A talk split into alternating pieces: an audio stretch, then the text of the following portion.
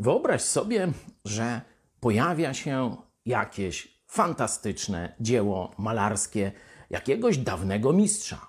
Wygląda, że to Rembrandt, albo może jeszcze dawniej Leonardo da Vinci.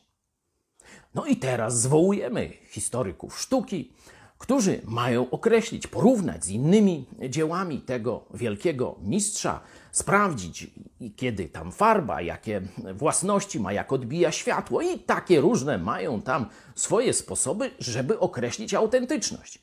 I w końcu jest werdykt. Mówią, tak, to dzieło Rembrandta, albo tak, to dzieło Leonarda da Vinci. I teraz komu przypada chwała? Czyje to dzieło? Tych historyków sztuki, którzy określili jego autentyczność, czy chwała i autorstwo przypada Rembrandtowi, Van Goghowi, Leonardowi da Vinci.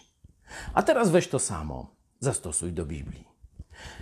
Kościół katolicki rości sobie pretensje, że to on potwierdził autentyczność ksiąg Nowego Testamentu, do, do Starego to nawet nie zaglądajmy w tym momencie, w tej dyskusji. I dlatego to on dał światu Biblię, Nowy Testament. No to tak jakby historyk sztuki, który bada autentyczność dzieła, po tym jak zweryfikował to dzieło, mówi: To jest moje dzieło, bo ja stwierdziłem, że namalował je Leonardo da Vinci. No przecież kłamstwo tkwi w tym zdaniu. Jeśli namalował je Leonardo da Vinci, no to to jest jego dzieło.